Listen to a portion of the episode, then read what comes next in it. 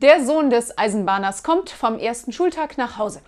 Alles Schwindel, klagt er. An der Tür steht erste Klasse. Und was ist? Lauter Holzbänke.